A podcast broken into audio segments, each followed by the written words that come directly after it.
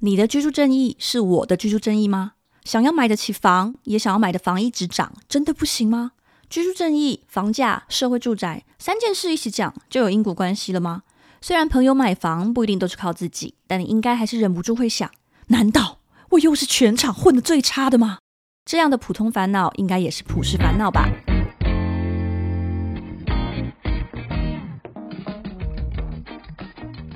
欢迎回到普通烦恼自救会，我是嘉瑜，我是 G G。今天想跟大家聊的是社群上最近很红的一件事情，就是最近那个九妹买了东京的房子来做九妹民宿嘛。嗯，我觉得关于买房这件事情，不管它是买在哪里，都是 YouTuber 的一个流量红利的来源，所以最近就是除了大家看他的频道以外，大家也是针对这件事情有各式各样的讨论出现。就比如说一定会有一派就是立刻在靠腰说啊，一千五百万然后在东京买那个房子其实根本就不划算，根本就不值得。但是也有另外一批人就觉得一千五百万就可以在东京买房，台北的房价真的高的不合理，然后就纷纷在讨论说哦，但我要怎么样才能够去东京买房啊，呃，去东京投资房地产之类的。我不知道就是对于东京居民来说，居居是怎么看这件事的？我觉得买的不错啊，买的不错，买的好。对啊，而且真的蛮有趣的耶，因为这件事情之后，不是大家很多人都跳出来评论嘛，然后就在 Threads 上面也是很多人讲说，哎、欸，这这个这个地方怎样，那地方怎样啊，东京最棒的地方是怎样，就是很多在那边讲啦。那我就觉得啊，他怎么可能不知道？人家吴淡如都亲自带他去看房了，他怎么可能不知道东京的房市是怎样、嗯嗯嗯、啊？这些事情就大家都知道的事情，他怎么可能不知道？而且在日本、台湾人那么多。他问一圈就大概知道应该要怎样了嘛。但是如果我觉得外国人跨国去买房，你不可能第一次买房就买到当地最夯的标的啦，一定一定是买剩的，这是这是绝对的、嗯、所以他那个一定那间房子的确如果现算是比较不好的条件，是这是毋庸置疑的啦，他买那间。但是要看他买来干嘛的啊，他又不是跟当地居民一样买来每天住的，他是要买来然后每次去拍都要付那么多钱住 Airbnb 还是什么的，还不如直接自己买一间嘞。嗯嗯嗯。然后没住的时候又用他的品牌包装，然后又可以租出去。反正他第一批这个买这件事就是先从低总价，然后又有投报率的开始，我觉得非常的有智慧，非常的有智慧。对啊，而且这个东西，我觉得买房如果啦，你说哎、欸、我买房了，然后人家问说你买哪，然后你讲完之后，所有人的反应都是他好赞好棒哦，就不妥。我觉得哦，一定要有一定要有一些人问质疑你说啊你怎么买那里，那你就买对了，那你就买对了。我个人我个人是这派的啦，我个人是这派的。那你当年买那个东京的房子的时候，你说你买就是你说你买的东西在哪里的时候，或者是条件怎么样的时候，周遭有人质疑你吗？很多哎、欸，真的哦。对啊，很多人质疑我啊。然后这时候我就发现哦，然后我跟他们讲为什么的时候，然后如果他有那些资讯是他不知道的，那我就觉得哇赞赞赞，因为房地产的资讯扩散很慢，就是。嗯，那个地方在都更，那地方有什么新的资讯，盖什么地下铁，如果你一直看一直看，你就觉得哎，应该全世界都知道这资讯吧，那其实并没有，就是都、嗯嗯、都要它真的发展起来，过一段时间大家才会发现哎，这边怎么突然变这么好，就很容易这样子。然后如果你看到一些资讯，然后其他人没看到的，就表示它还有扩散的空间。等到这个东西，这个新的都更的资讯啊，或者要盖新车站啊什么东西的起来之后，那它这边的价值就是会涨。嗯，我个人觉得啦。所以如果你很认真研究完、oh, okay. 然后你发现它之后有一些利多的资讯，然后你才决定要买，那你买了你跟人家讲，然后人家质疑说啊你怎么买那里，跟他说哦因为真的这样这样，然后他居然不知道这些事情的时候，你就应该要开心，我觉得。嗯，因为你的这个立场上是在于说，你买房子之前也有讲过嘛，你买房子最重视的最在意的就是会不会涨，那你要怎么样买到一个会涨的标的，就是别人不知道你知道的。在这一个所有的投资基本上都隐含着一些预期心理的这样的市场里面来说的话、嗯、这样子的资讯不对称，或者是所谓的资讯落差，才能够帮你买到有涨幅空间的单位，对不对？对啊对啊，我觉得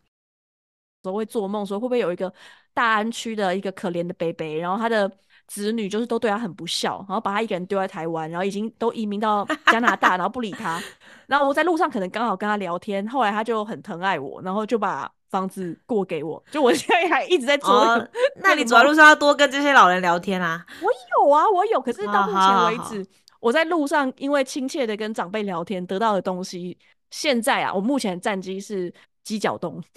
还不错哎、欸。对对，我现在只有到鸡脚冻，我希望之后可以再接再厉，也许我真的可以换到一个房子。就是如果有一些没有子女温暖的那个阿伯啊、阿桑，可以介绍给我。我觉得你刚刚讲到你你会做梦，然后其实看九妹的影片啊，它里面有一句话，我是觉得最印象深刻，我就觉得不愧是，嗯欸、我后来发现他已经两百五十万呢、欸，不是百万呢、欸，两百万 YouTuber， 没错，对啊，他真的是有击中人心呢、欸。他说这是很多台湾人的梦想，他们已经放弃在台湾买房，然后他就觉得说，我去你的台北，我要买东京，嗯、这就是。这个东京买房会这么直击人心的一件事情，我觉得就是在台湾流量这么大的事情，而且我本人也非常容易被问在东京买房的事情，超容易，很多人各种人都问过我，熟的不熟的，很久没联络的，或者是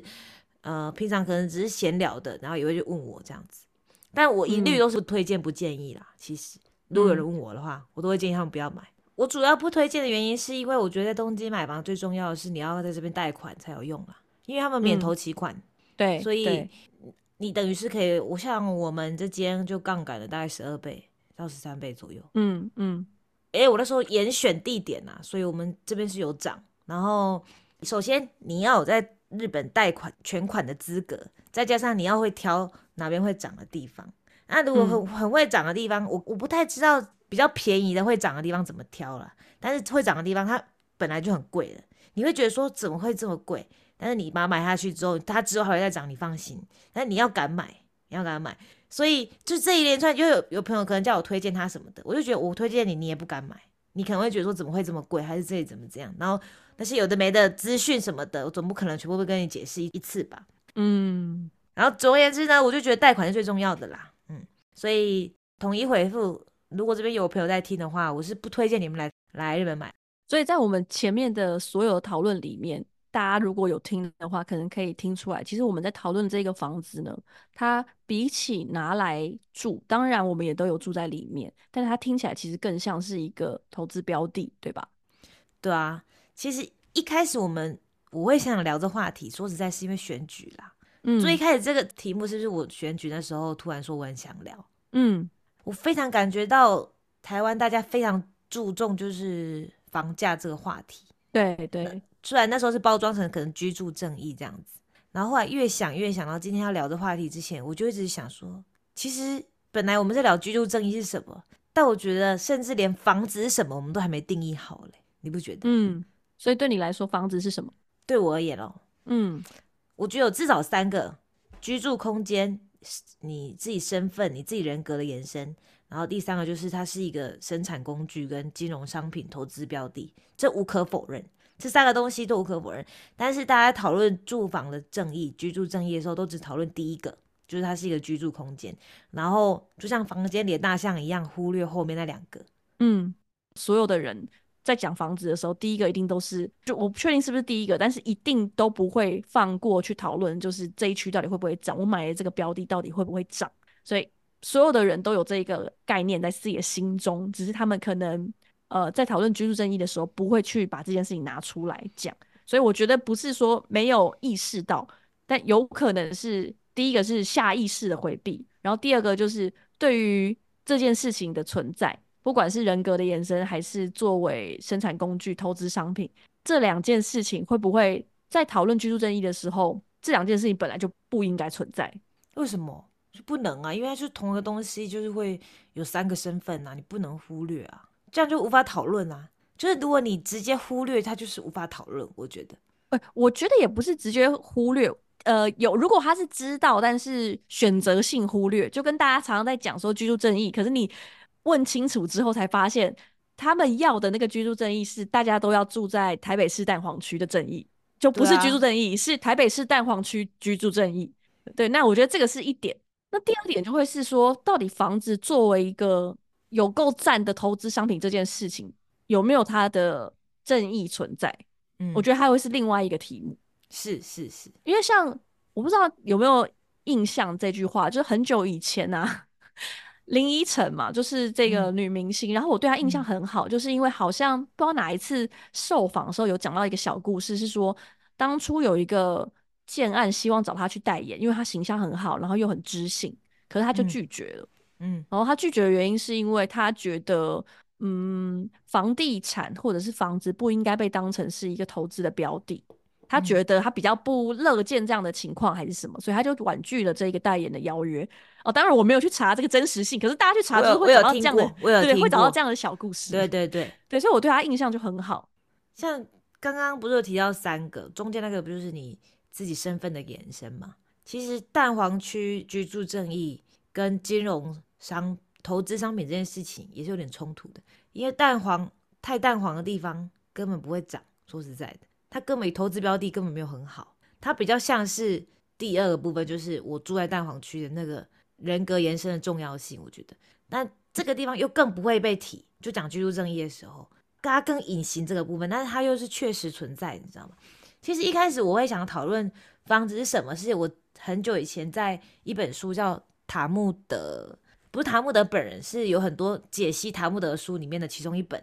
然后他就是在讲哎，犹太人的，他是犹太人的类似处世圣经嘛，然后有犹太人就也是很会赚钱嘛，然后他里面都是讲很多很实实在在的，就是欧巴桑会爱的一些道理，然后里面讲到房子的地方就有一点我觉得非常的印象深刻，他就类似讲说男生买房他就会注重要宽敞舒适，很像什么被母亲拥抱回到家就可以放松的感觉，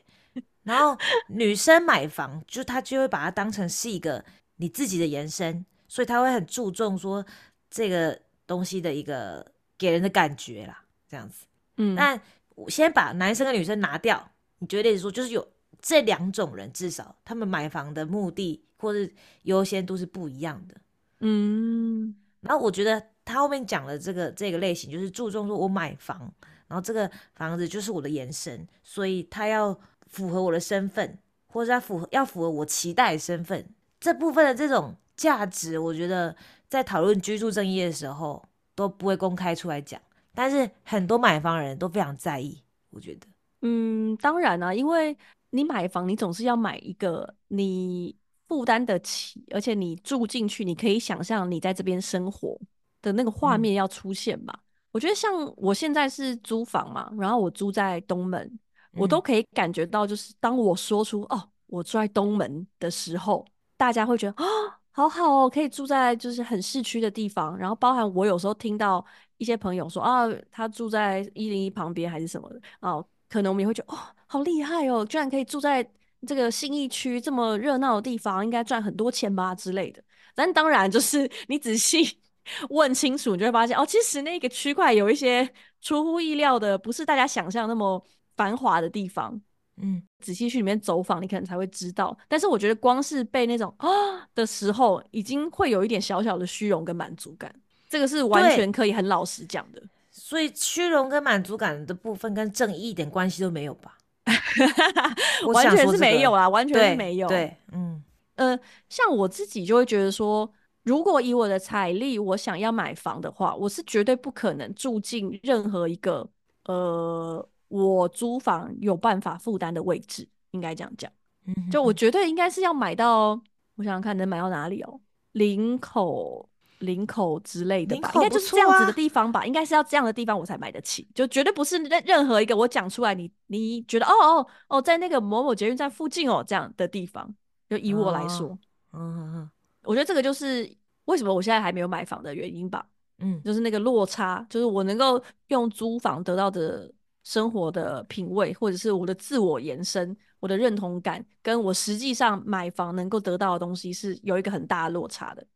那你觉得是因为房子太贵还是租金太便宜？呃，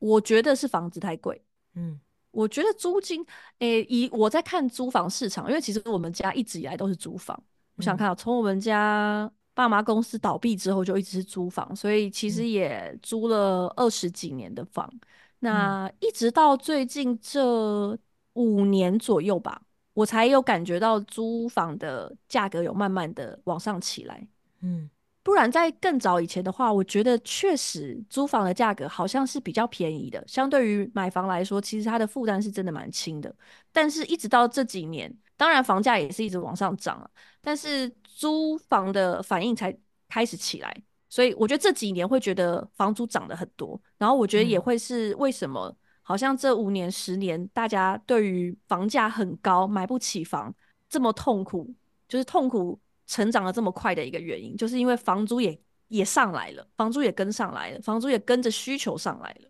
嗯，我之前就还有在想说，是不是因为现在真的平均余命很长，你等不太到爸妈的房子？有可能，有可能。对，因为我记得，因为以前可能我们也许小时候吧，好像真的长辈活到七八十岁就算是很高寿了。可是现在，我我觉得没有一个九十岁，没有一个九十岁任何一个长辈过世，嗯、你都会觉得、嗯、这么年轻还这么年轻。可是这样是二十年哎、欸，那二十年，所以你要么就是你要继续跟家里住，要么就是你你你的那个租房需求是没有办法得到缓解的感觉。有时候会突然想说啊。呃现在好像大家应该等不太到爸妈的房子啊，爸妈九十岁才过世，你有可能中间前面六十年都不搬出去住吗？好像有点难想象。嗯，嗯对。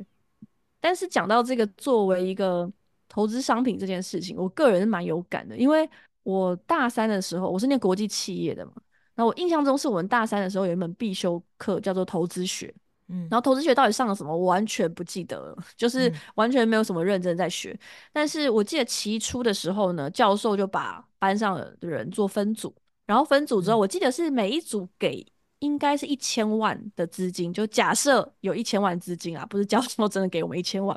然后就让每组去分别讨论，在这个期初的时候做好你们的投资组合，比如说、嗯、呃，我是要都 all in 台积电啦，还是我想要拿去买那个什么呃，比如说原油的期货之类，反正就是让大家自由发挥、嗯、然后我记得我们这一组就是买了一些股票，然后买了一间三重的小套房。对，而且我那个时候我记得很便宜哦，三重小套房我们就翻那种租屋广告还是什么的吧，然后算下来就是那一间套房应该就几百万，可能不到五百，我记得是不到五百这种数字、嗯、因为毕竟那是十五年前嘛。好，那总之就是一个便宜的金额，然后我们就大概做了一个资产配置，然后我们这一组是比较算是有去考量风险啦，所以没有那种全部都买股票啊，或者是买一些很夸张的东西，这样就还是有做好这个配置。然后期末要揭晓，因为教授会好像会给那个投资最赚的那一组有一些奖励吧、嗯、我记得、嗯，中间过程我们都不会去关心到底买了什么，然后期末揭晓的时候我们回去看，然后发现我们买的所有的股票全部都赔了，就是全部都赔，我们所有的投资全赔，只有三重的小套房大涨，涨多少我就不说了，但是我也不记得，可是就是非常傻眼，就这个东西涨，然后把我们的那些亏损都补回来，我觉得非常的不可思议，因为那个时候我觉得它对我们来说只是一个风险趋避，它就是个保底的。我们没有期待在这件事情上面有什么大涨啊，感觉应该是股票比较会涨吧。对，我反正我印象很深刻，就是没有想到是这一间三重的小套房救了我们，不然我们就会大亏这样子。但也不排除是因为我们买股票眼光实在太烂了啦，太不精准了。对，可能我们就是一个 feel 就买，所以就全部都买错啊。半年股票跌一下合理啊，全部都跌。你们这是半年而已啊，对对对，它之后会涨，嗯，全部都跌，蛮好笑的，嗯，然后我就觉得哦，好可怕哦，房子涨得真多，而且因为那个时候，呃，我家小时候是有买房子的嘛，然后而且是呃，我我爸很突然就买了，就好像他没有跟我妈商量，然后就买了，然后就买了一间。每个月还贷款压力会有点大的房子，那总之房子就买了，嗯、那买了买了，后来。呃，应该是在我小五小六的时候吧，所以小五小六的话，大概是距离现在可能二十几年前，嗯、应该是九二一大地震之前吗？那个时间点我有点不是很清楚，但是应该就是在那个时候，房子就已经卖了，而且我还印象非常深刻，我们家那间房在我住在那个时候住在芝山站，嗯，我记得我们那时候是卖，呃，那是一间公寓。然后我们住在五楼，然后五加一，因为有顶加嘛。然后整个算下来，坪数几乎是十坪，因为它是公寓，大概七十几坪吧。嗯，很大。然后被法拍的价格不到一千万。天哪、啊，超惨，超级惨。然后就失去了房子嘛，嗯、然后失去了房子之后，才发现失去了有多大。因为小时候没有这个意识，我也不能反，我我们也不能反抗嘛，就是命运就是如此的无情。然后我现在再回去想说，干、嗯，如果那个时候，如果那个时候房子有保住，我我跟你说，我现在整个人心情是不一样的，我整个轻松到不行哎、欸。那是一个两层楼的房子，它现在应该要我想想看哦，因为它真的几乎就是两层楼，那个顶加是有水泥的那种，嗯，应该也要个嗯。至少要个四千万吧，我在想，要不太确定，我也觉得是四千万，对，很可怕，失去太多了。然后之后就是一路都是租房子，就在嗯我们以前那个区域就到处租房子，然后直到我自己搬出来住，然后我自己租房子，然后中间就全部都是在租。嗯、所以我觉得这个相对剥夺感算是蛮强烈的啦，尤其你作为一个台北人，嗯、然后你家没有台北的房子，这件事情本身已经非常不可思议了。嗯，因为我觉得大家可能会觉得哦，台北人。你既然叫台北人，表示你应该就是在台北人出生嘛。然后以我们爸妈那个年代来说，嗯、好像至少买一间房不是那么难的事情。所以大部分的台北人，嗯、你就算他看起来再怎么破烂不济，如果他家有一间台北的房子，基本上他们心情上面都是很很开朗的啦。一直一直乱讲话，但是我觉得他们真的是没有那个很强烈的那个压力，就是会有一种最糟最糟。还有一个台北的房子，就是如果我没有跟爸妈决裂的话，嗯嗯、他最糟最糟，他就是会有一个财产持分嘛，嗯、可能跟兄弟姐妹两个人对分而已，这样子。嗯，对，所以我觉得那个心情上是确实是比你在台北没有房子，但是你北漂，你想要买房，那你确实是会感受到很强烈的这个社会的恶意的感觉。然后还有一点就是，嗯、我觉得把房子看作是一个投资标的这件事情，应该是所有台湾人都很难。从自己的脑中拔除的一个钉子，嗯，就算你再怎么样，就像你讲的，会讲居住正义的人，他脑中是不是完全没有动过一丝希望他买下的房可以为他创造人生财富的高峰这样的想法？我觉得很难，太难了。嗯，嗯你你有听过任何一个人他买房子完全不考虑他会不会涨吗？就是也也、嗯、也也也从他的选择完全看得出来，他完全没在考虑，他就是买他爽的，买他喜欢的，应该是九妹吧。可是他买那个，他有想清楚，他没有要他涨，可是他是会创造流水的嘛？对啦对啦，所以我说以涨而言啦，嗯，对啊，所以我自己的心情就是很纠结。就第一个是我不是很认同房子作为一个有够赞的投资标的这件事情，就我同意房子是会涨的。理论上它应该是会涨的，因为区域会发展，经济会往上，或者是呃需求会增加等等的，就是我是同意像这样子的东西它是会涨的，嗯，但是它变成是一个最棒的投资标的，到好像所有的人都应该要拥有一个，呃，这件事情我是持保留意见，所以当我在考虑要不要买房的时候，我也要很老实的讲，就是我会考虑。我要我要怎么样从这一笔交易中获利？可是这件事情我并不喜欢，所以也让我一直对买房这件事情有一点兴致缺缺吧。嗯，就比如说我如果很认真去看八百万的标的，可能可以买，然后我隔个几年之后转手，我就赚个也许我不知道两百万嘛什么，我我我随便想，就是哎、欸，其实这是一笔很划算的交易嘛。哦，但是对于做这件事情，我心理上面是有抗拒的。嗯，那如果是自住。它涨了就是赚到，没涨 也, 也还好吧。呃、欸，可是真的有人可以接受吗？可以啊，日本很多人都可以接受。那个是日本人，对不对？我有我认识的台湾人、嗯、都会一直在 follow 他现在住的这个东西有没有涨。比如他就讲说，还好我们那时候有买耶，你知道我现在看它已经涨了多少多少。我觉得就是你已经买了，你还一直狂看，就大家一定会一直在关注说。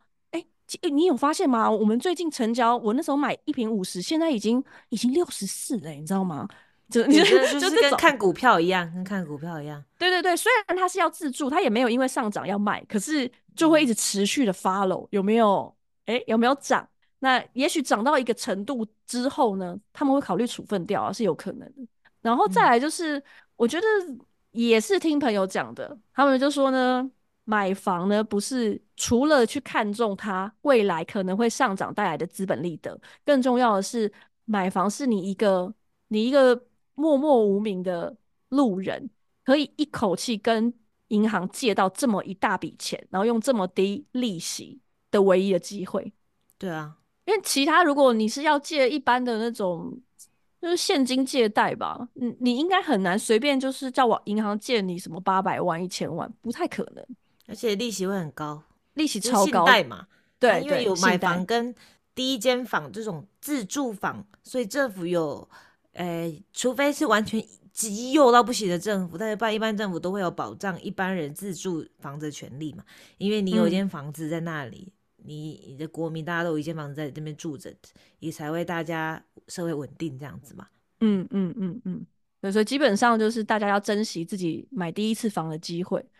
嗯，因为嗯、呃，像我男友他们家，就是他阿嬷很早就把那个房子过到他的名下，所以导致于他是一个有房子的人，所以他没有办法去用这个首购的贷款、嗯、哦，所以就是怎么买都是第二间就对了。对，可是就对对对，就是这样。所以如果他真的要买的话，好像还必须要再把房子再退回去，这样就要再叫阿嬷再把房子拿回去、嗯、他们两个人就在那边啊、呃，你给我我给你这样子因为不然他没有办法去用那个青年首购的贷款。嗯嗯，反正大家珍惜这个你首购这个算是一生可以借这么大一笔钱的一个好机会啦。然后再第二个就是我听身边的朋友讲，是他说他绝对不会买房，他是很有钱的，他不会想要买房，除非他想要借更多的钱。然后这边的借更多的钱不是只是说他买这间房要借钱，是他买了这个房之后把房子当成抵押品再去借一大笔钱出来，然后去做他任何、嗯、比如说他呃创业需要资金，或者是他再拿去投到其他的投资标的上面。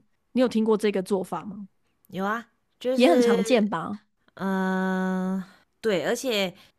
就是买房啊，就是不动产真的很复杂。就是除了刚刚像你讲的他拿去借钱以外，就是他实际政府看他的价值跟他市场上的价值竟然会不一样、欸，哎，这是最荒唐的、嗯。然后你还可以。不止这样哦，还可以拿去呃，比如说你你先买房，先把你的钱换成房子，然后再把那个房子给你儿子或什么的。这在过程中，房子明明在市场上涨了，但是你的你你这过程中会被扣的税竟然变少了，超级荒唐的一个节税的一个道具。就是它是一个投资标的以外，它也是一个很好的节税的工具。台湾人最常做一个就是。我真的觉得我们节目好常出现柯文哲，但是因为他就真的自己有讲到，所以我还是要提一下啦。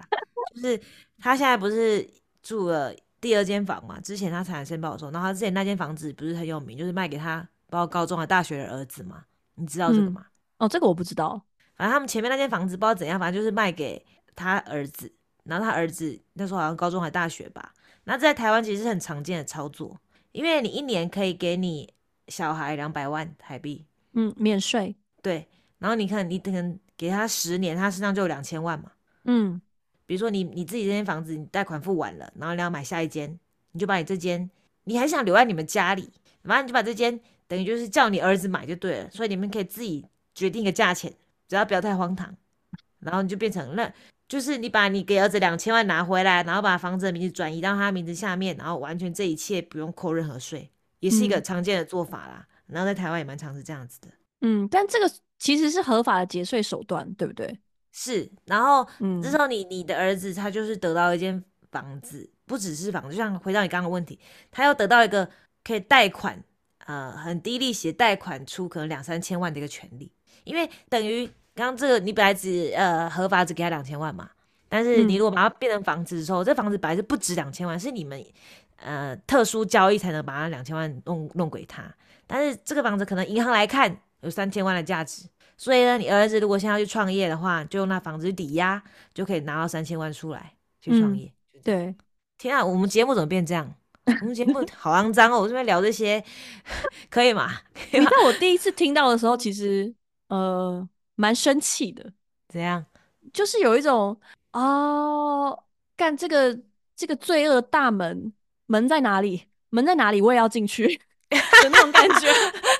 不是，因为这一切都取决于你要先拿到那个门票，你要先买到第一间房，你才可以开始玩这个肮脏的游戏。对，然后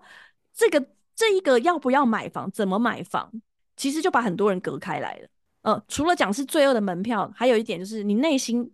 内心的门票啦，有一些人他本来就是买房，本来就不是为了自住，他就是为了带更多的钱出来，然后在这个市场上，我们讲的就是用钱滚钱嘛。我可能大家也会很常听到，从、嗯、小到大听到很多说，很多人会跟你说，工作赚钱是最笨的哦，要让钱帮你赚钱，你在睡觉的时候钱还在帮你赚钱，怎么样的，反正很疯啦。所以你就会一直觉得说，我如果没有参加这个钱滚钱，让钱儿子帮我赚钱的这一个活动，是不是我好像就是比较笨的，或者是我是比较没有能力的，或者是你就会很担心说，我就会永远赶不上某一群人。就算我再怎么样认真工作，如果我没有去参与这个资金游戏、资本游戏，我是不是就错过了些什么？因为毕竟是对你一买房就是两千万、三千万的钱，让你去，我不知道你想要干嘛。就是你，比如说你拿去买个买个债券好了。我觉得我像我自己以前年轻的时候很不喜欢投资，就是因为我觉得我每年赚那两趴、三趴好了，然后我本只有多少十万，那有什么意义？没有意义。嗯、可是当你的本变成两千万、三千万的时候，这个即使是两趴、三趴都会有意义嘛？对，但我这边讲的当然是非常非常简化的形式啊，因为市场上有很多的风险你是必须要去承担的。可是光是说你的本可以突然暴增到这个数字，它会让你做很多事情的想法很不一样。嗯，对，所以我虽然说呃我没有买房，然后我没有买房能力不足以外，然后第二个就当然也是会想说，我不想要参加这个资本游戏欸。但是我不参加这个资本游戏，会觉得干我智障吗？就是也没有办法啊，就是对不对？我我不偷不抢，我怎么了？不偷不抢，靠自己。我这是一个合法的方式嘛？可是你没有在做这件事情的时候，嗯、你心里还是会觉得蛮挣扎的啦。那要怎样才可以说服你去买房？怎么样说服我去买房哦？怎样才可以说服你加入这个游戏？嗯、我觉得如果只是单纯买房可能还好，但是说服我去买房，然后立刻抵押。把钱借出来，可能是另外一件事情。没有，当然不是后面那件事情啊。可是那个才是那个才是最后大门打开的地方啊！啊，就不要打开啊！你就只要只要加入这个，只要抗通膨就好啦。哦，可是如果要抗通膨的话，我觉得好像有对我来说，我有别的方法啦，所以还好。嗯，而且呃，刚刚讲到说到底要怎么样才能够说服我买房，那第一个就是如果我买得起。我愿意住的标的，我就会买房嘛。嗯，呃，应该是说我就有可能买房，因为我现在卡的就是我买的东西基本上我都不愿意住在里面，所以它就不会是我的自住房，它只会是我的投资房。如果硬要讲，就是我不知道我出租出去还是干嘛的嘛，对。所以我如果要买，我会希望，哎、欸，我是买自住房。可是以我现在的能力跟我的意愿来说，我会我没有办法在这件事情上达成一个平衡啊。那你会觉得？这个世界对你不正义吗？呃，我不会觉得这个世界对我不正义，因为我已经过得很爽了。如果我还在那边哭腰，世界对我不正义的话，好像不太好。对，因为你可以租到你想要住的地方，所以其实你是有居住正义的啦。嗯，而且讲到说这个居住正义这件事情哦，可能我们还是要先从对，可以定义一下。对，就是因为很多人觉得房价不正义，所以。我们需要居住正义的那样的感觉，所以其实关、嗯、关键点是在于说，觉得台湾的房价不正常，所以我们就先从诶、欸、有没有所谓正常的房价这件事情，我们要用什么样的方式来衡量这个正常的房价，然后就去找一个应该是大家平常在讲房价呃它正常与否的时候，很常会提到的一个词，就是房价所得比。那这个房价所得比呢，它是指把这个中位数的住宅价格除以中位数的家户可支配所得。那讲中位数就是它就不会去做那种简单的平均，比如说我把帝宝然后跟云林西螺的那个农户加起来除以二，然后它不会做这件事情。讲那个中位数就是从最便宜排到最贵这样，然后排排排，然后从取到中间最中间的那一个。然后拿来做比较有意义的数字，那这个数字换算之后呢，依照这个世界银行认定的标准啦，发达国家的正常的房价所得比大概是在 一点八 到 五点五 倍之间，所以呃，世界银行他觉得呢，如果一个普通的家户，那他们一群人，他们一家人应该就是爸爸妈妈孩子们啊，都不吃不喝的话，理论上你挨饿个五六年你就可以买得起一个中位数的住宅，这个是世界银行认定的。但是如果是发展中国家的话，可能它平均也会是落在三到六倍之间。嗯、所以略高于呃整体的发达国家一点点，但基本上就是也没有超出六这个数字。呃，这个是世界银行定出来的一个标准，那我们一定都是回去看台湾的房价所得比是多少。然后我找到一个二零二三年中的资料啊，如果以人均呃人均所得是两万美元以上的国家的话，台湾在这个房价所得比里面是排名第二，然后这个数字是二十二点一，也就是说一个呃平均的他的收入是平均的一个家户呢，他会必须要不吃不喝二十二点一年。就超过二十年，他才有办法买得起一间房子，对。然后唯一赢过我们的是香港，然后香港的数字很扯，香港的数字是四十二点一年，嗯，对。而且应该这个是蛮常新闻引用的吧，就很常都会听到什么，你知道台湾人我们要不吃不喝多久才能够买得起房吗？这个应该是很常听到的句子，对不对？嗯嗯嗯。然后我去查了一下日本的东京的数字，你猜大概是多少？你盲猜好了。我已经看到了。那你以后先不要看好了，数字符合啊，因为我们贷款就是可以贷十倍左右啊。反正在日本就是你只要有正常工作啦，你就贷贷你薪水八到十二倍是，就是你公司越稳就贷越多倍这样子。嗯，我觉得可以贷、嗯、都可以贷到你的薪水直接乘以八到十二倍 的, 的房子，就是你可以买的，就是这样。极限就是十二吗？嗯，所以跟台湾完全不一样，哦、台湾是你付得起头期款你就可以买，我感觉啦。但是在日本就没有头期款的概念嘛，就是因为零、嗯、零头期款，超好笑。就是那时候我好像疫情的时候买房子吧，然后我跟我台湾的朋友买讲这件事情的时候，他们第一个反应是：哎、欸，你爸有帮你出吗？我吓一跳，我说啥？出什么？因为不用头期款，又是出什么出？我那时候才发现说，原来在台湾大家买房子，就可能前三个问题，竟然就是会你爸妈有帮你出吗？这个这个一定要问啊，因为真的人好荒唐。你不问的话，自尊心会受不了啊！你知道，因为最近就是呃，我有一个朋友买房了，嗯，然后我就说啊，那他们买在哪里啊？然后就说、嗯、哦，买在那个信义区那边。信义区，信义区，好好哦，好贵哦，应该怎样怎样，然后就会觉得说，我已经立刻又升起了一股就是，难道我是全场混最烂的人吗？那种质疑，你知道吗？然后他就很快说。嗯啊，爸妈有帮忙出啦，哦、oh. 啊，然后一讲哦，解脱了，啊，爸妈有帮忙出嘛，啊，不然嘞，对，就是你一听到说哦，爸妈有帮忙出，太好了，你的那个无谓的人格的延伸啊，你的那些无谓的自尊心就被拯救出来了。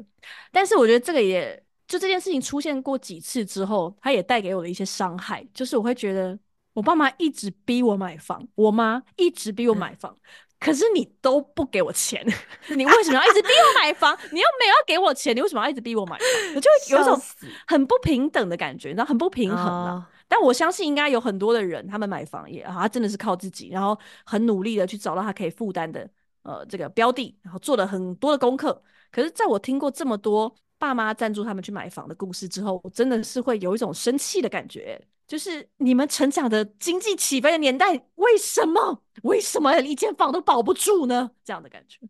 呃，我昨天也在研究那个捷运路网图嘛，然后我就在想说，嗯、因为G G问我说，台北市的蛋黄区到底在哪里？然后我就看着那个路网图画了一下。啊、你你你对台北市的地区有概念吗？没有，我觉得你那个图非常好笑。为什么？就是你你你在画到那个新北那边，你就就突出去把板桥圈进来。然后其他地方你就我就觉得很明显，你是其他地方就想要表示说其他地方就是就是蛋蛋白蛋白就对了，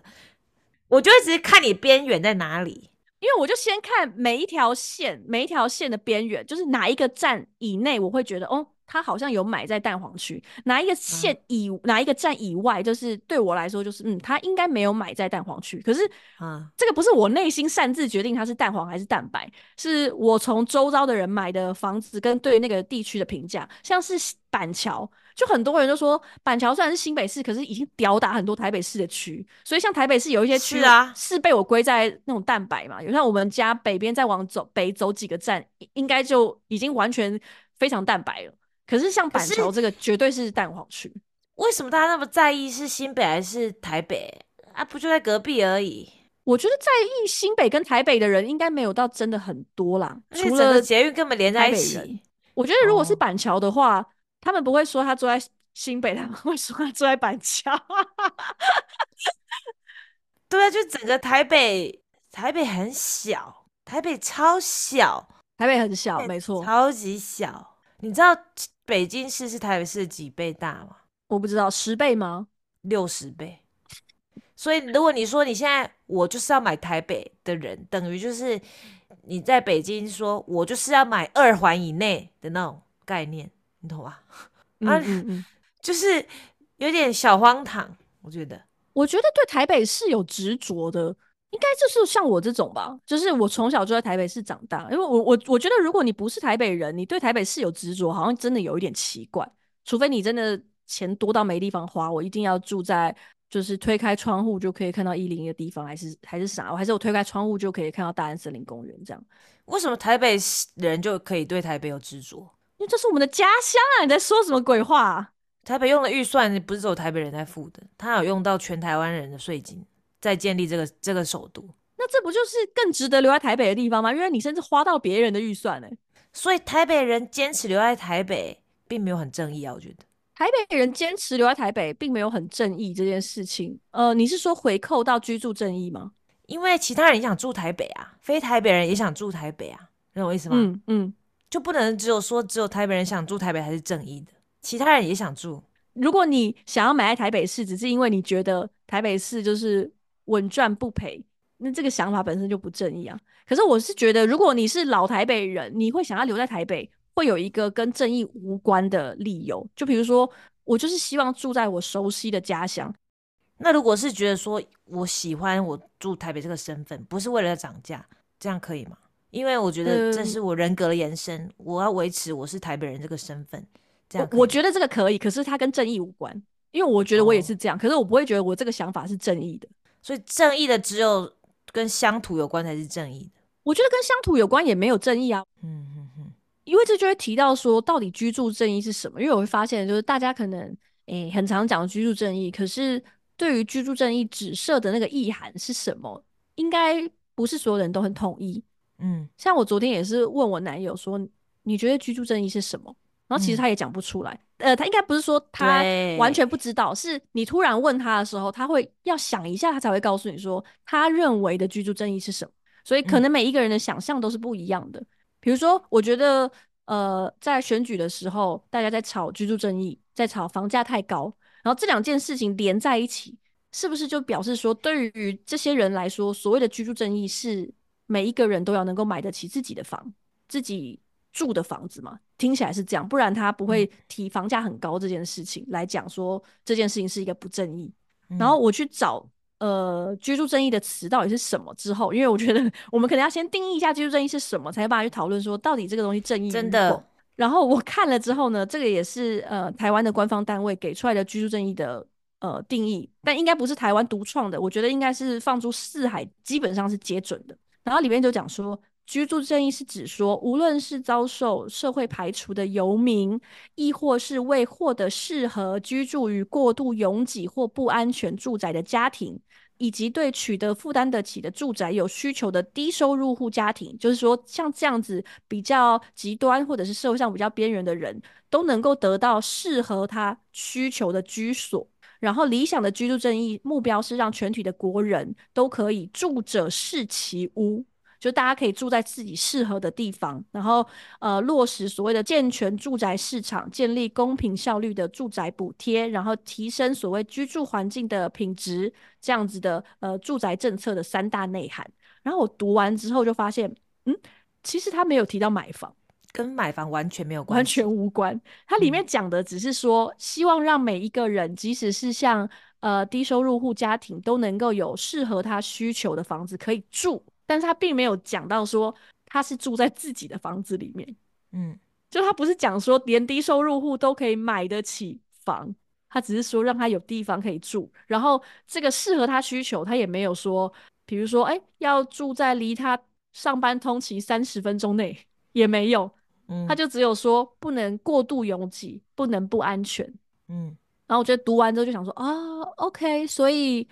既然这个是所谓的居住正义的话，那么政府没有想要强硬的干涉这个房价呢、欸、也是有所本的啊。啊，但当然我觉得台湾的房价会走到今天这个地步呢，它是很多因素的累积啊。我昨天有看那个范琪斐的 YouTube 他访问了台大的吴聪敏教授，哦，应该是台大的教授吴聪敏，然后里面有提到呃台湾央行的长期在做这个利率跟汇率的控制政策这件事情，怎么样影响了台湾的整体的物价，那乃至于房价，哦，大家如果有兴趣可以去听。那不过呢，因为呃据说台大的学者本来就是比较崇尚自由派的，所以对于呃公家单位的介入，比如说汇率上面的操作，那或者是利率这边的控制，基本上都是持比较反对的意见。但是保守派的做法，啊，或者是保守派信仰的保守派主义的价值的人，可能就不会觉得说完全不去做干预才是一件好事。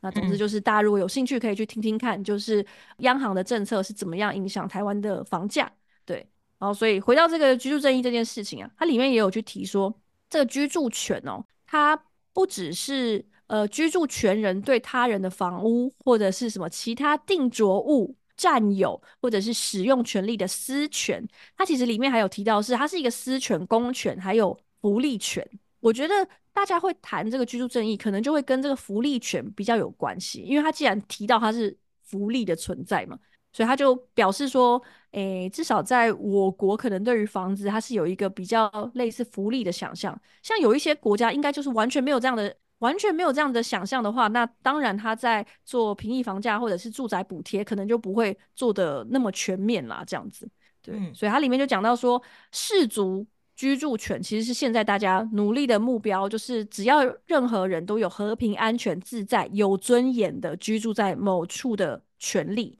然后政府目前就是往这一个方向去努力，就是让大家都能够住在安全的、自在的地方，但是并没有要让大家都能够买得起和平、安全、自在、有尊严的房子，就这是两件事情。所以读完之后就会发现啊，居住正义其实不是为了让人买得起房啦。一开始我会聊这个话题，我想起来了，是因为我跟我朋友有一个对话，是住在新竹的朋友，嗯，然后反正她男朋友就是要投柯文哲，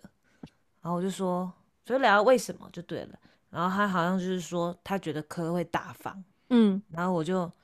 震惊吓一跳，我就说哇，真的假的？怎么打？请告诉我怎么打。然后那时候他就说什么大力盖社会住宅啊，改善税制这样子，他就讲这几个大力盖社会住宅、改善税制，嗯，我就跟他说社会住宅跟房价完全无关。他有被你惹怒吗？他是居住正义，但是他跟房价有什么关系？他盖的房价不会涨也不会跌，然后税制如果是囤房税的话，那是地方税。我猜，我不知道大家知不知道，但是我猜很多人都不知道，囤房税是各个县市可以决定的，但是高虹安也没有改啊。我就是这个对话完全让我理解 这, 这一切为什么大家会这样。而且我说实在的，呃，我觉得柯文哲他有他是代表一个现象是，我觉得投他人啊，也可以算是对这个居住正义吧，或是买不起房这件事都不满意的一个比例啦。然后我在 YouTube 上面打一些居住正义啊，或什么囤房税，其实他们的内容就是柯文哲他们自己做的团队做的内容都出来在很前面，欸，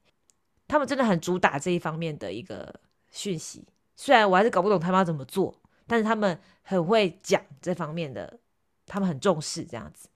结果我这个朋友直接复制贴上一段他就是有关柯文哲的政见，他说柯文哲聚焦居住正义，他表示蔡政府推全力呃，称全力推进居住正义，但房价却越来越高，台北不吃不喝十六年才能买房，年轻人感到绝望。他认为要推动居住正义就是三大要素，大力盖社会住宅，修改税制补贴租金，让年轻人有安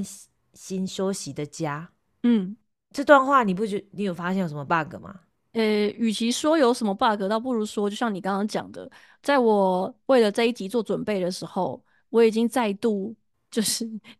再度验证了我心中对于房价的一个想象，就是一般来说市场上的商品啊，它的价格我们以前都知道，就是如果有学经济学的话，就是它是跟供给还有需求有关的，就有一条供给的线嘛，嗯，有一个需求的线，然后两个交汇之后就会算出价格是多少，在经济学里面的世界是这样，嗯嗯嗯嗯，所以柯文哲的政见就是说我们大力盖社会住宅，就是我们可以呃释出很多比较便宜的房子，然后让供给上升，那在这个情况下价格就会自然的下降，因为大家就可以去住社会住宅，就不用抢着买那些贵贵的房子，那这样价格就会下降了嘛。嗯、但是在看完这些研究啊，或者是说我身边朋友们对于买房或者是对于房价的想法之后，我就知道，基本上这些人买房啊，不是只是把它当成居住地，嗯，就是它不是一个房子，它不是一个居住空间。一个金融商品的价格会根据什么样的因素上涨？当然，第一个就是它有没有反映它的获利能力嘛？比如说股票，不是大家会找价值股，就是讲说，诶，它的股价还没有反映出它真正的价值，那你买它，它之后就会慢慢调整，那有一天它就会涨到它应该要有的钱，你就会赚钱。那另外一个就是预期心理，所以有时候大家可能说，诶，现在看好什么，然后也不管说这间这个产业实际上最后会不会走到那一步。不用，只要大家看好它，它的价格就会往上涨。那我觉得台湾的房价就是这件事情，嗯、所以不管你盖多少社会住宅，都改变不了这件事情。因为我本来就不是为了，就本来它房价会落到这个数字，就不是因为有很多人需要，然后但是可以买的房子很少，所以房子很贵，本来就不是这个原因，就只是因为大家觉得房价会涨嘛。那目前就是没有任何一个人给我的感觉是。嗯，他觉得房子会跌，因为如果真的觉得房子会跌的人，可能他现在就不会想要做这个投资，他不会买，所以对他不会买。那但是只要买了的人，就不会愿意接受他跌，对他已经完全脱钩了。嗯、可是所以在这一点情况下，我不觉得盖社会住宅有什么办法解决，就我觉得根本就是两件事情。盖社会住宅可能就像我们刚刚讲的，呃，它可能可以落实一部分的居住正义。就是有一些人他现在租屋的条件是比较差的，嗯、那社会住宅因为是统一盖的嘛，诶，我以前稍微了解过的时候，我觉得是还 OK 的，就是至少房子是新兴的嘛，然后有大楼有社区管理员这样子，所以一定是比嗯你拥有那个假设你的身份你能你的财力能够负担可能是不是那么好的，但社会住宅是绝对可以让你的居住品质得到一个提升，绝对是可以还给某一些人他该有的居住正义。嗯。但是他对于平抑房价，老实说我是没有抱任何期待。对啊，所以刚刚那段叙述里面，就是就像你讲的，如果你问人家什么是居住正义的时候，大家都先嗯一下，因为好像没想过这问题。但是这四个字就很长，一直流一直出现。像刚那一段就先说，哎、欸，我要居住正义。第二句话就开始讲到高房价是问题，这样这个大家都同意，但这两件事情又不一样。然后第三句话讲说，所以我要盖社会住宅啊，又不一样。他们只是刚好都是跟房子有关而已，但是就会被挤在同个段落里面讲出来，但是他完全没有办法互相解决，你懂吗？我觉得这个就是很棒的地方，就是这就是所谓的说话的艺术。对，好会说话。当我同时告诉你三件事情，即使我没有去解释他们之间的因果关系，你也会自动觉得他们之间是有关系的，因为我们就是这样子想事情的，我们就是这样子把内容串在一起的。对啊，尤其社会住宅对柯文哲最大支持者新竹而言，根本跟他们无关吧？他们根本就是想要买啊，他们跟他们完全无关吧？就是我觉得会去会住社会住宅的人，跟这些竹科工程师，就他们本质上就是两个不同的群体。对对。可是因为我自己之前也有想要看那个社会住宅，然后我去看就发现我根本就连抽都不能抽啊，所以我觉得超级无奈的。我觉得卡在哎，我觉得这样讲好像有点奇怪，但我有时候会觉得，好像这种高不成低不就，中间其实也是活得蛮痛苦的。就是这样啊，其实而且以后租金补助说不定你也拿不到，我从来都没有想过要拿到啊，因为不可能啊，没有任何一个房东会愿意让你去报租金补助啊。没有，最好笑的是很多新竹人支持柯文哲，然后讲到居住正义。好，新竹人我觉得他们很不满意，因为房价真的很贵，然后很很涨，而且就是让。嗯、呃，建商随便盖，他们就也被迫一定要买，没办法这样子。他们很多怒气，但是首先柯文哲要做的事情根本无法解决他们的烦恼。他盖社会住宅跟他们什么关系？而且盖社会住宅还是拿他们缴的税金去盖的，还有补助房租好了，嗯、他们也很多人都根本无法补到，因为那个有可能有收入上限还是什么鬼的，嗯，根本补不到他们，但是会拿他们缴的税去补其他人，就很很很特殊一个情况。所以，好，不要一直讲说是柯文哲好，但是他们比较比较左派的做法好了，就好像是在做公益一样、欸。哎，我第一次看到有这么多，就是算是既得利益者非常支持左派的做法。也许他们心中都怀着一股正义之士的热情啊，我们也不能否定他。对啊，就是看完这全貌之后，发现嗯，原来是这么一回事，就是新主人是比较善良的，我觉得。我自己的感觉啊，我相信就是如果我们讲的那个竹科的那一群人，就他肯定是在这个社会上，不管是学历还是他的呃收入，应该都是至少是中等水平以上吧，嗯、就是不说是最顶端的那一群人，但我觉得肯定是中上。好，呃，我大概我大概啦，就是应该也跟他们落在差不多的区间，他们应该是比我有钱，但是我我我大概可以觉得我们应该是差不多的区间，所以我可以理解他们心中的那种愤愤不平的感觉。嗯，就是你真的会觉得说你的一生是蛮努力的，然后你也拼到这个样子、嗯、可是、嗯、in the end你买不起任何一个你想要住的地方，然后也不是说像是我也没有说我想要住大安区的房子嘛，但是就算是这样子好了，我没有办法去买下一个我觉得嗯这是我认同，我在我打拼了大半辈子之后我想要住在这样的地方，而且我买得起，然后这件事情做不到 是, 是很挫折的一件事情，所以我完全是可以理解的。嗯，我觉得这个是很合理的。为什么他们会这么愤怒？因为我觉得有很多人，好，可能也许这个一生里面呢，你的大半辈子的人生，你就是可以接受说，嗯，我们可能在从小以前，可能台湾社会就是重视什么学业成就还是干嘛，然后你就是一个小康阶级，哦，就是都很普通，你就是一个很普通很普通的人，所以。毕业之后你开始工作，然后你也是做普通的工作，普通的公司，领普通的薪水，那买不起房这件事情，我觉得你的心理调试上应该是 OK 的，甚至你也不会好高骛远，你就是会以你买得起的方式去看房子、嗯、可是对于你大半辈子都是优于水平，甚至是我们不讲精英好了，就是即使只是前 百分之十 吧，就是如果你都是顶尖 百分之十 的人，然后你会发现说靠，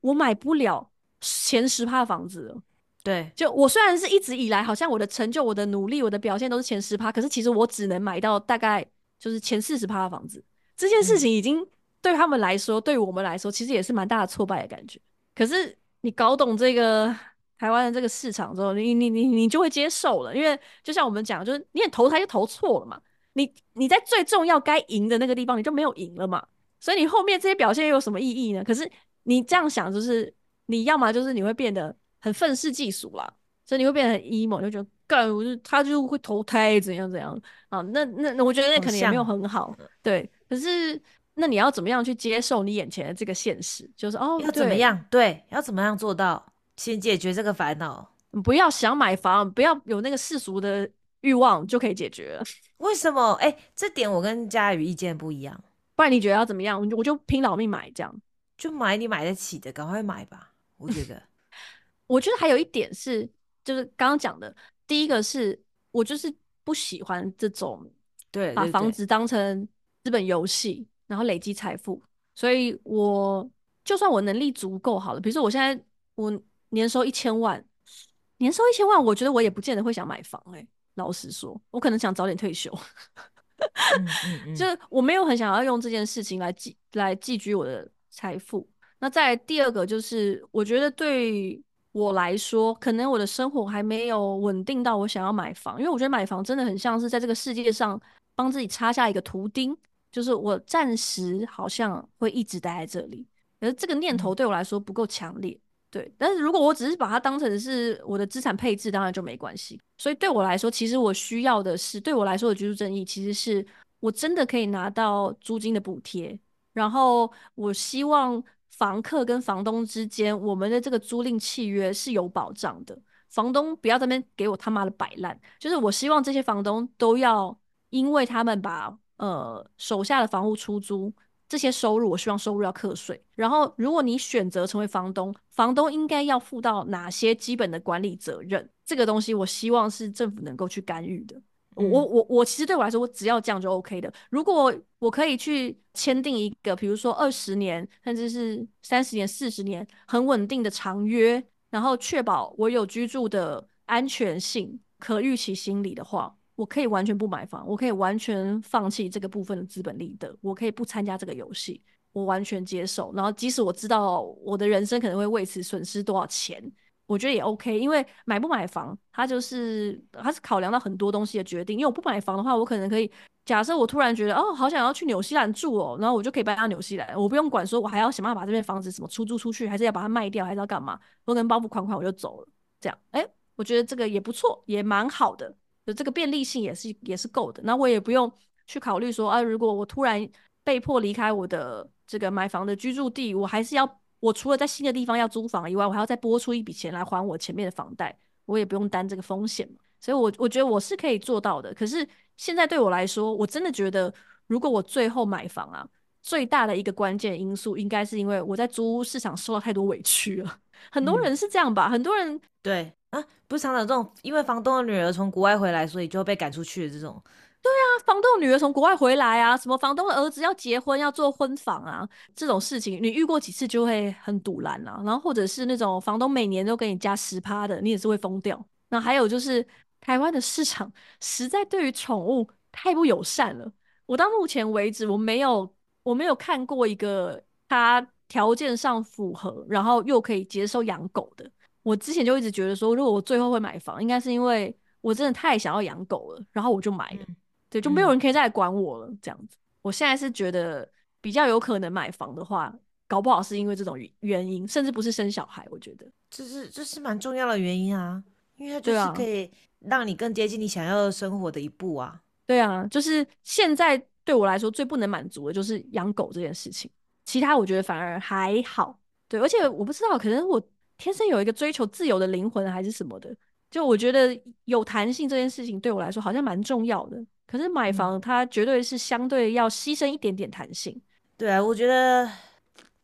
你觉得会涨就买，你觉得会跌就不买，就这样。如果你总有一天要买的话，但如果你永远不买的，的确就是跟这个涨跌无关。但如果你总有一天就是要买的话，你现在不买表示你觉得之后会跌，就算你不这样觉得啦，但是你做这个决策的背后就是这个意思。嗯，就是在挑一个好一点的进场时机吧，有点这样讲。对，因为如果你总有一天是会买的话，如果你买得起，然后现在买唯一原因应该就是只有你觉得之后会跌，会有更便宜的价钱，不然其他原因都不算是合理的原因啦。我觉得如果有一天会买的话。我之前去呃，为了讨论这个题目，我去查了一个台湾，就是可能过去大概三十年左右的时间，整个台湾房价的一个走势图嘛。嗯，然后诶，基本上啦，这边看起来，我觉得比较大的一个明显的分水岭，其实是在 SARS 的时候，就大概二零零三年那个时间点。嗯、如果你们家在那个时间点有房，或者是在那个时间点之前有买房。好，恭喜你，你们就已经立刻进入了另外一个阶段了。当当然是说，在那之后的这二十年，房价都还是都有一直在涨，中间当然有一些起伏，比如说呃金融海啸的时候有一些起伏嘛，那还有在二零一四、二零一五的时候也有一些跌，也也有往下跌。但是整体上来说，就是这二十年实在涨得非常非常非常的多。所以只要你家在那个时候有守住，嗯、那你现在的心情就是很不一样啊。但是、嗯如果你家在那个时候没有守住，或者你在你家在那个时候还没进场，那相对来说，你心中感觉到的那种就是哇靠，房子真的涨好多啊！好，那就心情上就是强度没有那么强。然后我现在看起来就是台湾的人真的很厉害耶，基本上大部分的跌幅都会在十年内，甚至更短的时间，五年左右就可以调整回来。所以你只要有等得起这个时间的话。我我我这样看起来是，除非中共打来啦，不然我好像看不到什么很大的下跌的几率。而且这个是平均房价、欸，如果是最蛋黄的区，根本就可能甚至没有波动，不太会受到影响啦，不太会受到影响。其实连日本不是很有名的泡沫经济崩坏的时候，然后整个房价大跌嘛，嗯，这应该大家都都记得嘛。然后就由从此导致日本人不敢买房嘛，嗯，那也是导致现在日本人。应该说这十年来啦，明明房价一直涨，但是日本人都不敢，很多人都不敢买的原因。但是就算是在泡沫经济崩坏那时候，其实日本最核心的区域、最都县区域也是没有跌的。其实这件事情是很合理的吧，就是真的一个国家的最精华的地段本来就不太可能会跌的。如果连这种最精华的地段都跌了，这这绝对是中共打来的啦，不然是不可能的。通常会那种涨幅比较明显啦，像比如说你要你要赚大钱啦，可能也是往那种还没有完全涨满的地方可能会有比较多的空间，但是相对的它当然也就会比较没办法抗风险这样子。嗯，那所以如果有一天会买的人，迟早有一天会在台湾买房的人，就像你讲的，然后他现在不买的原因是他觉得呃中共要打来了，那我觉得还蛮合理的。那我就不会再劝他了。我觉得，因为他就是预期会跌，预期会跌，那的确现在不能买。嗯嗯。但我觉得以房市来说，我看不出来大家有在担心中共打来啦，因为我觉得房市要跌要跌了这件事情好像讲了很久，可是老实说都没有，甚至连那个新冠肺炎的时候，大家也在想说会不会跟 SARS 的时候一样嘛，也完全没有。所以我觉得台湾的房价就是像刚刚 G G 讲的，日本人或者说日本的房价之所以没有一直往上冲，那有其中一个很大的原因就是因为日本人的预期心理，就是他们没有觉得或者他们没有期待房价会一直涨，可是在台湾就台湾人有这样的期待，所以这个期待它可以超越一切，所以这个期待超越一切。嗯，因为台湾从我们出生到现在为止，我们就是台湾经济一直起飞，没办法、嗯、我们就是没遇过台湾不好的时候。诶、欸，硬要讲最最不好应该就是金融海啸的时候吧，就是我觉得那个应该是我们有感最差的时候， 二十二 K 的时候吧。可是那就不是只有台湾不好啊，那是、嗯、就是大家不好嘛。对，但是像现在比如说像最近中国经济不是很差，嗯啊台湾还是好啊，就是台湾没有在其他人都好的时候不好过，在我们活着的年代、嗯嗯、但我们爸妈那年代他们有遇过有看过可能泡沫崩坏这种的，但我所以我们这一代乐观才是正常的啦，我们一定是因为我们好像没有看过发生什么事情过这样子。对啊，乐观是正常的，但是集体的乐观主义就是会让你期待的事情不太可能发现。我说的期待的事情是指你想要房价跌，我觉得是不太可能，因为我们基本上就是乐观的一代。我觉得虽然呃比我们在年纪小一点的人他们会觉得买不起房买不起房，但是你问他们觉得房价会不会跌，我觉得大部分人也都会觉得房价不会跌的。他们的那个悲观跟乐观是两件事情、嗯、就大家对于房价是乐观到以至于他们觉得自己永远不可能买得起，因为我们自己的经济实力成长的速度绝对跟不起来，因为这是一个集体的乐观堆叠出来的。嗯，对，但当然不，我不是说就是只靠大家很乐观这件事就有办法成立啦，就主要的原因还是跟整个台湾市场对于房地产这个产业去做的一些政策是有关系的。就是房地产大飙涨，基本上去对它的那个时间点，大概就是从我刚刚讲那个二零零三年有一个很严重的因为 SARS 的下跌嘛，那再来就是二零零四年彭淮南上来之后，它就是开启了一个低利时代，然后我们就大起飞啦，然后也基本上回不去了。然后你说有没有可能透过调整这个利率然后达到打房，我觉得有，但是这个绝对不会是五年内实现的事情，因为不然大家就真的都可以去喝西北风，全部人都在跳楼了。可能是用二十年的方式再去实现这件事情。对啊，讲了这么多，那 G G 自己对买房的态度就是像你刚刚讲的，如果你想要买房你就赶快买，但是你就是买你能力允许范围内的就好了。对，而且你现在不买就表示你觉得会跌，那如果你觉得不会跌啊，你现在又不买，这是一个非常不理性的行为，我只能这样说。 就, 就如果你觉得它长期无论如何就是会涨的，那其实你什么时候买差别都不大啦，除非你觉得你可以看到最赞的进场时机。对，我觉得 G G 的意思可能比较像是这样。而且我只能说我们就是在一个台湾很好的时代出生长大，所以台湾的都市圈也在扩大中，然后所谓的就是台北市的那个捷运也多了好多嘛，嗯，所以适合住人的区域也变得越来越多了啦。嗯嗯，就是大家可以放开心胸去看一下有没有真的适合自己的房子。我我觉得很有趣的是，我以前认识的一些对象啊，就不见得是男朋友、嗯、就我可能真的会因为他家有房这件事情而变得很心动，但是跟他本人完全无关就是我单纯会一直觉得、嗯、他已经有两间房了这种的，反正我就觉得很好笑啦、哦、就是我不会因为这件事情去做决定，可是确实如果没有办法喜欢上他，我会一直觉得很可惜。你懂这个差异吗？因为我之前之前有一个追求者，就是很久以前了，但是那个时候就听说哦，他们家好像有两三间房这样，然后就有一种哦，而且都在台北市，都在台北市，就不是不是那种大安区啊，但是应该全部都在台北市，然后就一直想要这件事情，但是想要这件事情不会因为这样就喜欢上他，可是就会一直觉得我为什么不赶快喜欢他？我赶快喜欢他，我就两三间台北市的房了的那种感觉。当然，他房子应该不是全部给他啦，因因为他有、嗯、好像还有弟弟之类，可是就会一直有一种哦，快点喜欢上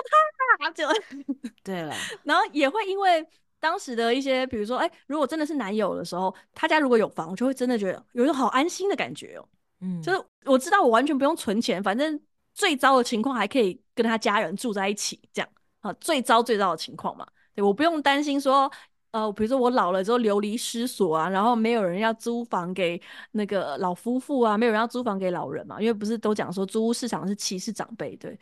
然后就会真的觉得比较安心，对。可是因为现在的对象他没有房，就、啊、有啊有房有有房在雾峰，但是我觉得即使是在雾峰的房子，还是有让我觉得很安心。就是